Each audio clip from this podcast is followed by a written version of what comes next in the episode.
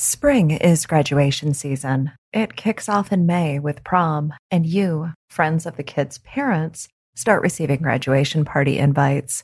Save the date. Come to my kid's graduation party.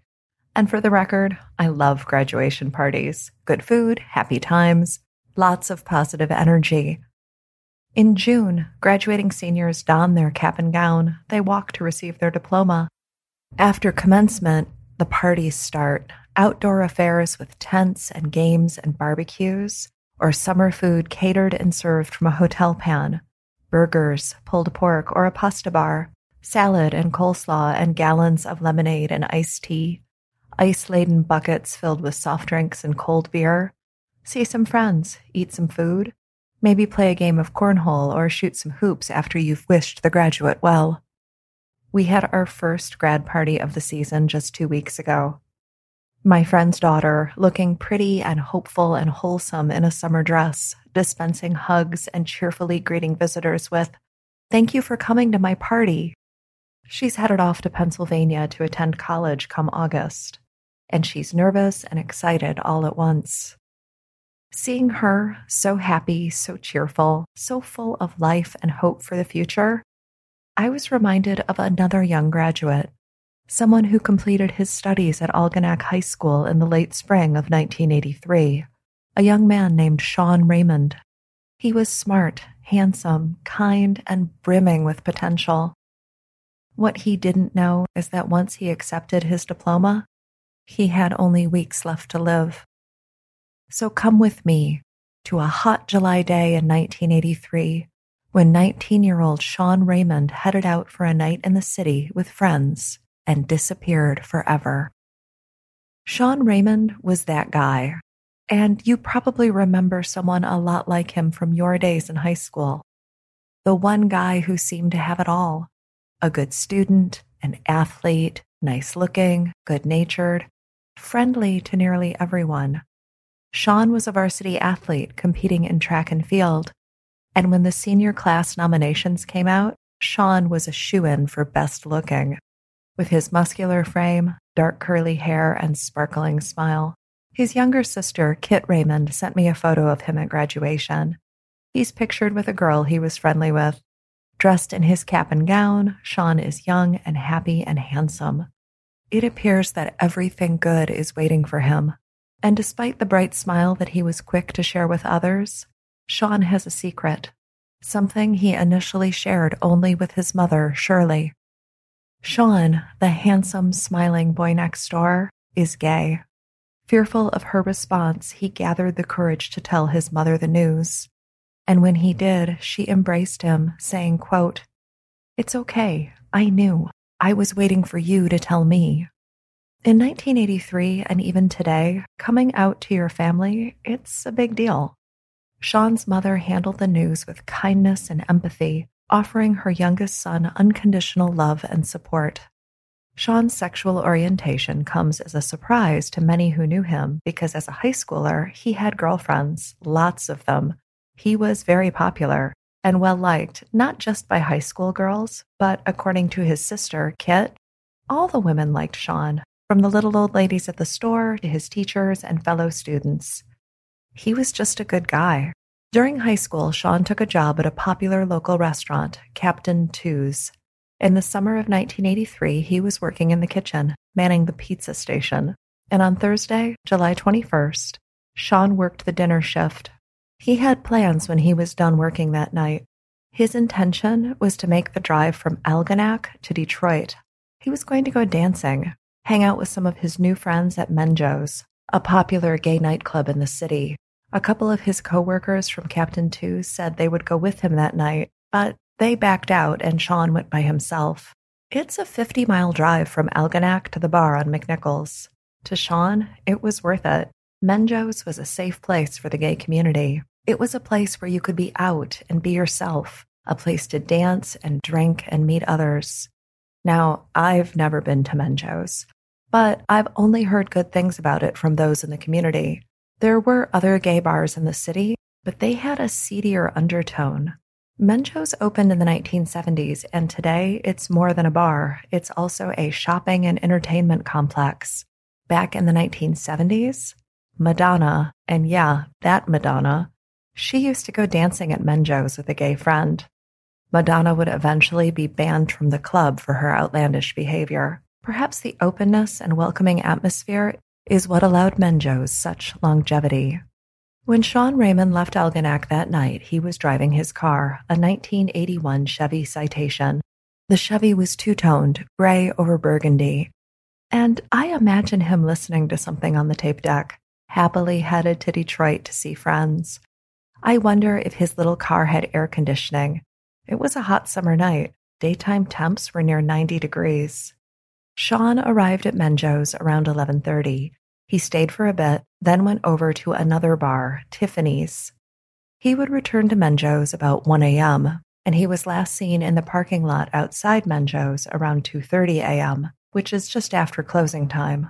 His friends would tell police that as they parted ways, Shawn said he was headed back to his home in Algonac. There isn't much information made public about what Shawn did when he got to Menjo's or the names of the people he hung out with that night. These things were not shared with the public. What we do know is that Shawn never made it home. He wasn't in Algonac on Friday, and he wasn't back on Saturday either.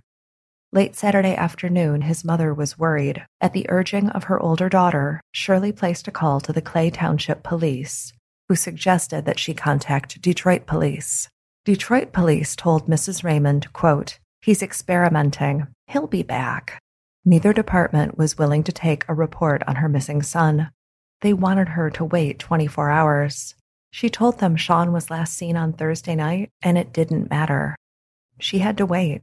Meanwhile, mom and little sister Kit are alone in the house in Algonac. Shawn was the youngest boy of five children. His older siblings were all grown and flown, married, living independently. Shawn's parents divorced a few years earlier, and mom raised Shawn and Kit in a modest home. They didn't have a lot of money, but the trio was happy. And when I spoke to Kit, she told me that Shawn was a wonderful big brother. He let her tag along, he watched out for her, he was kind and loving toward his younger sister. She shared with me a story from the day of his graduation. Shawn was in his room listening to music and getting ready for commencement trying to get his dark curly hair to settle down and sit nicely beneath the mortarboard he'd wear that day. Kit was feeling emotional about her big brother being all grown up. She went to his room and slipped a congratulatory card under the door for him. Moments later, the door to his room opened. Shawn was holding the card and smiling. Come here, he said, and he hugged Kit, who started to cry. Sean held her a little tighter. Aw, come on, I'm just graduating. I'm not going anywhere. One month later, Shawn would vanish completely. When Kit relayed this story to me, she said she will never forget the song that was playing in the background. A top 40 hit from a British band, The Police. The song was Every Breath You Take, and the lyrics bring her some comfort even today that Shawn is still around, watching over her.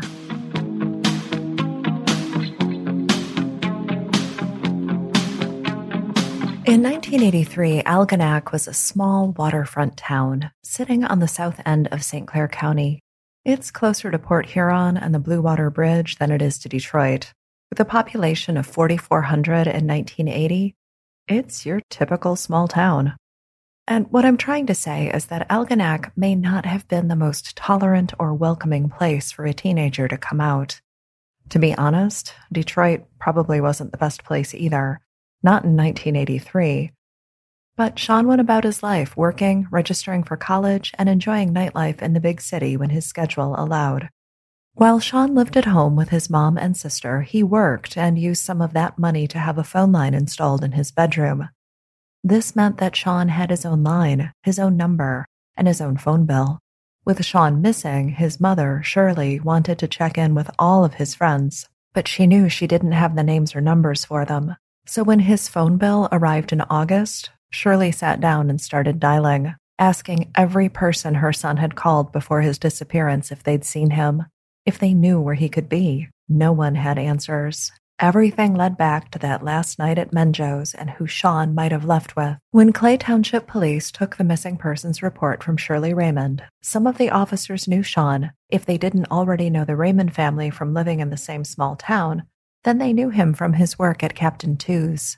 Looking at Shawn's life, that he was loved and accepted by his family, that he had a job and plans for college, courses that he'd registered for, it seemed less likely that he chose to abandon his loved ones and set out on his own. Police interviewed the man that Shawn was with at Menjo's before he disappeared.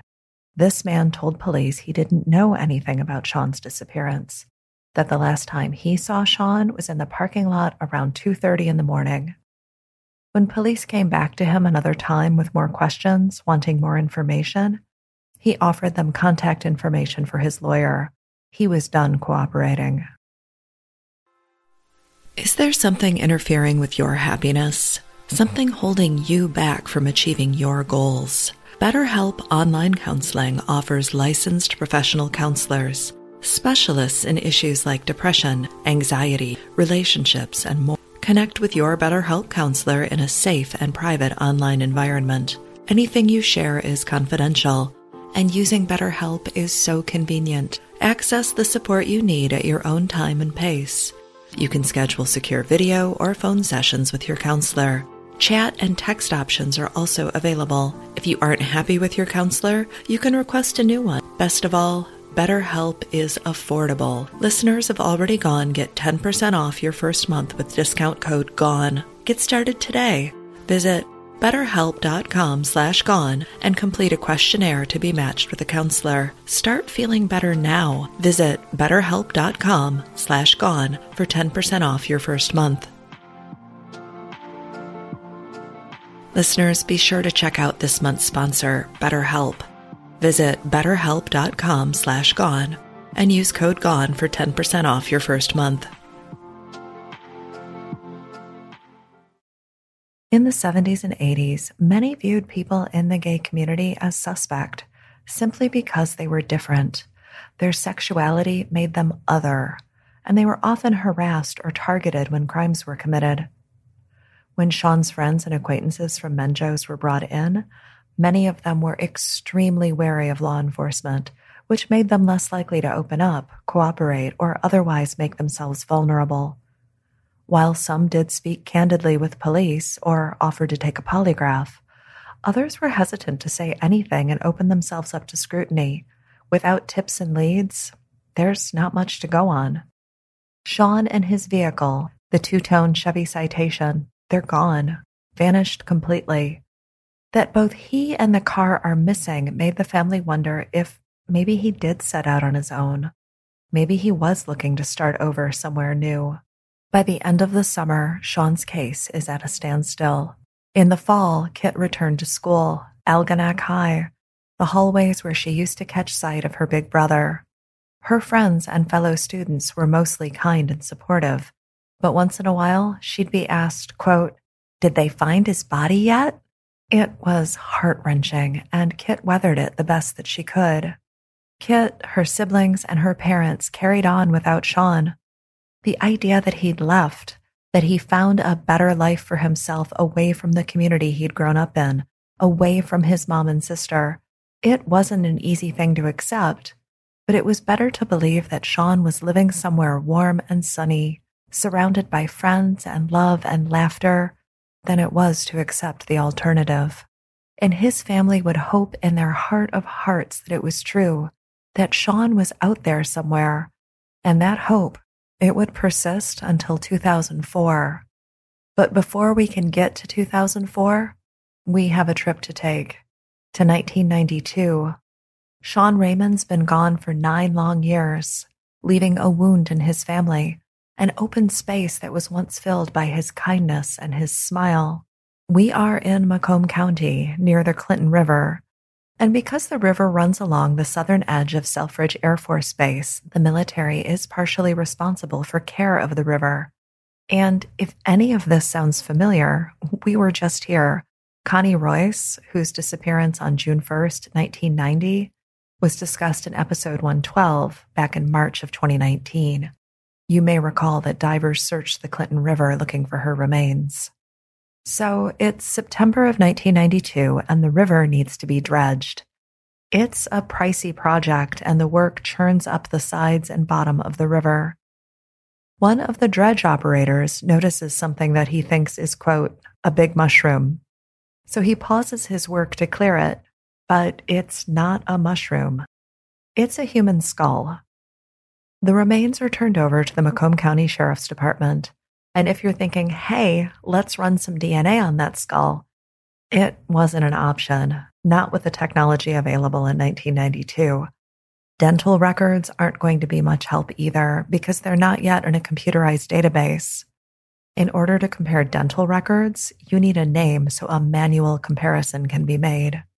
When the skull was found, the river is searched again for other bones or evidence related to the skull, but nothing was found. Just the skull of an unknown person.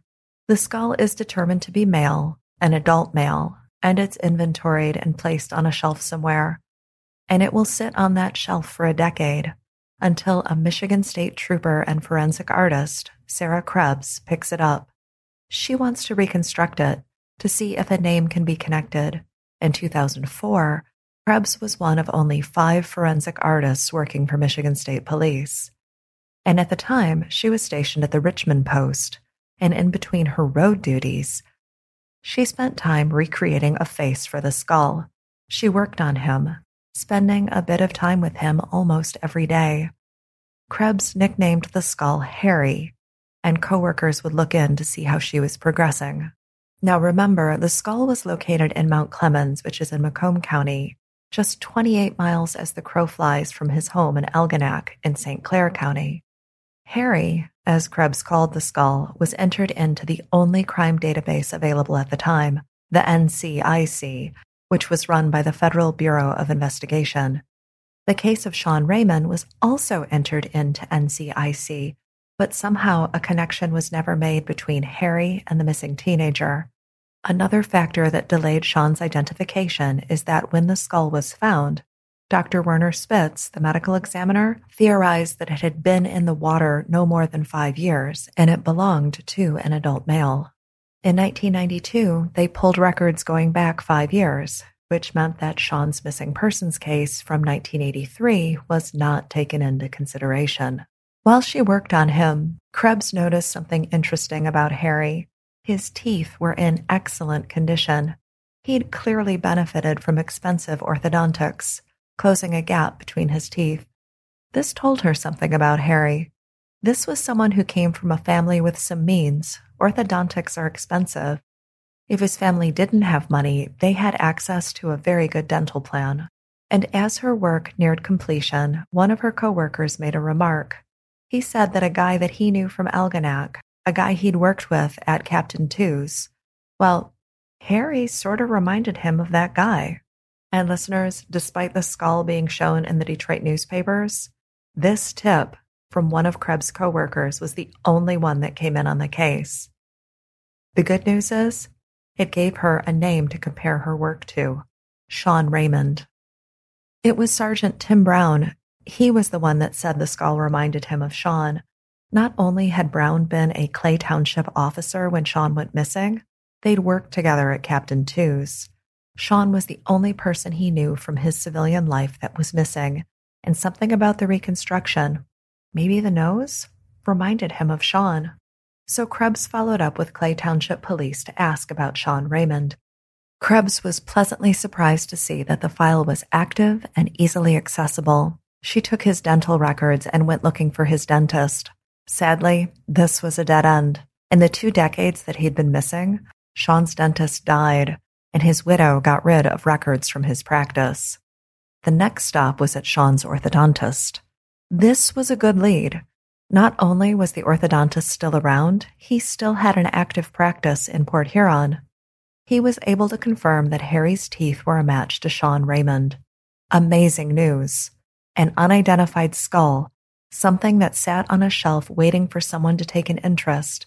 It suddenly belonged to a person, to a family, to people that were looking for him. But then comes the hard part. telling the Raymonds that their son and brother was no longer a missing person, that he'd been discovered in 1992 and it took all these years to figure out that a skull sitting among the unidentified remains belonged to the handsome and popular 19 year old that they last saw in 1983. Two decades after Shawn Raymond went to Detroit, he was back home. The news was devastating to his family. It was like losing him all over again. The thoughts that they'd harbored of him happily living his life, those were destroyed. Shawn hadn't started a new life in California. Shawn was dead, likely killed in the small hours of a Friday morning in July of 1983. Now law enforcement has a murder case and only a skull, a list of phone numbers from Shawn's old phone bill that his mother surely called all those years ago, and a missing vehicle. There's no body, there's no cause of death, nothing to shed light on what happened after he left Menjo's. Many of the original witnesses had to be tracked down. People move around a lot over two decades. As police looked again for Shawn's car, the two toned Chevy Citation, they found something interesting. At some point, Detroit police ran his VIN, or vehicle identification number, and when they spoke to the officer who'd run it years earlier, he couldn't give them any information. Part of his job was to run VINs. The information on Shawn's vehicle was probably one of a dozen that he'd run that week alone. He told them that he couldn't be certain, but maybe the VIN had something to do with Canada, but again, he wasn't sure. This was another frustrating dead end. When the Raymond family was notified that the remains did belong to Shawn, they didn't understand. How could he have sat in a box on a shelf for all these years? Why wasn't he identified sooner? Trooper Krebs sat down and wrote a letter to Kit and Shirley, Shawn's sister and mother, and in the letter, she outlined the course of Shawn's remains, the months of work she'd performed to build a face for the skull, and how the one and only tip they received ended up being the only tip they needed. The explanation from the trooper helped his family feel at ease, and the Raymond family has stayed in touch with Krebs, even coming from out of state to the Detroit area so they could participate in the first ever Missing in Michigan conference. So on Saturday, July 10th, 2004, almost 21 years after he vanished, a memorial service is held for Shawn at St. Andrew's Episcopal Church in Algonac. His memorial was crowded with friends, family, and those who wanted to show their support. Shawn's disappearance and death were tragic and painful and difficult for his friends and family. But one good thing to come out of Shawn's case is that it set a path for Michigan State Trooper Sarah Krebs. It was early in her career when she connected the remains to a missing man and brought him home to his family. This changed the course of her work and led to the creation of the Missing in Michigan organization.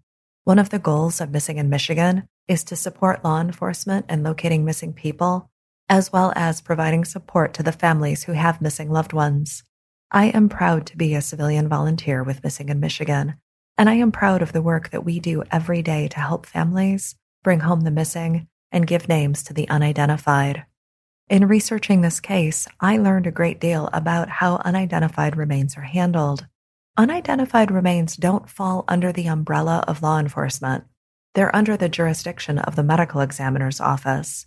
This can vary by county, but it's possible that law enforcement may not know that there are unidentified remains waiting, even though the department has a missing persons case that's open. This is a gap that must be bridged. NamUs, the National Missing and Unidentified Persons System, which can be found at namus.gov, that's N A M U S.gov, was created not long after the Michigan State Police, through the work of Trooper Krebs, brought Shawn back to his family. In 2007, an unidentified persons database was launched. In 2008, the missing persons database was launched.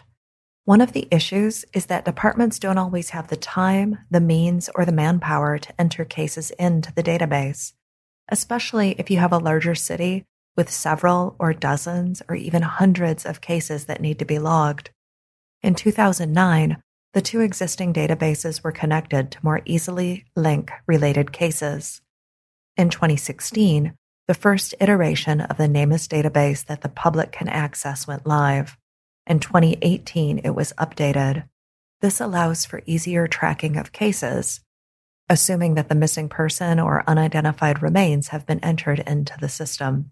If law enforcement in St. Clair County were made aware of human remains found in Macomb County, Shawn may have been able to come home much sooner, but we know for certain that the memories of witnesses would be fresher. It would make the circumstances of his death easier to resolve. Because only part of Shawn's remains were recovered, his case continues to be considered that of a missing person, and the investigation into his death is open and ongoing. If you were at Menjo's that hot July night in 1983 and you know what happened to Shawn Raymond, his younger sister, Kit, has a message for you. I have no doubt in my mind that the people that are responsible for this are still out there walking around. I know there's people out there that know more than what they've said. There's people that said they were his so called friends that did not help him and I just I know there's people out there that know more than they say. I hope that it has weighed heavily on their hearts all of these years. I've said in other interviews before, after they found Shawn's skull and then, you know, they identified him and everything, I've had numerous people tell me, oh, well, there you go. Now you guys have closure. There is nothing about that that is closure. Yes, we know he's never coming home, but that is not closure. And for my mom to have to live with that, it it just brought up so many more questions for her. And um, you know, he was my my big brother. He was everything. If you have questions, comments, or feedback, you can email me, host at alreadygonepodcast.com. You can follow us on Twitter at alreadygonepod. If you'd like to discuss the cases we cover here, we have a Facebook group the Already Gone podcast discussion group. If you are in Michigan and would like to learn more about the missing or how you can help, please visit Missing in Michigan on Facebook. You can also follow Missing in Michigan on Twitter and on Instagram. This episode is dedicated to the memory of my good friend and mentor at Missing in Michigan, Mary Cross. Mary died unexpectedly on June 1st, 2019, after a short illness. She was a great friend to so many in the missing community and a vital part of our work at Missing in Michigan. She is loved and missed by all who knew her. Godspeed, Mary. I'm Nina Innsted, the writer, producer, and voice behind Already Gone. I appreciate you listening and please be safe.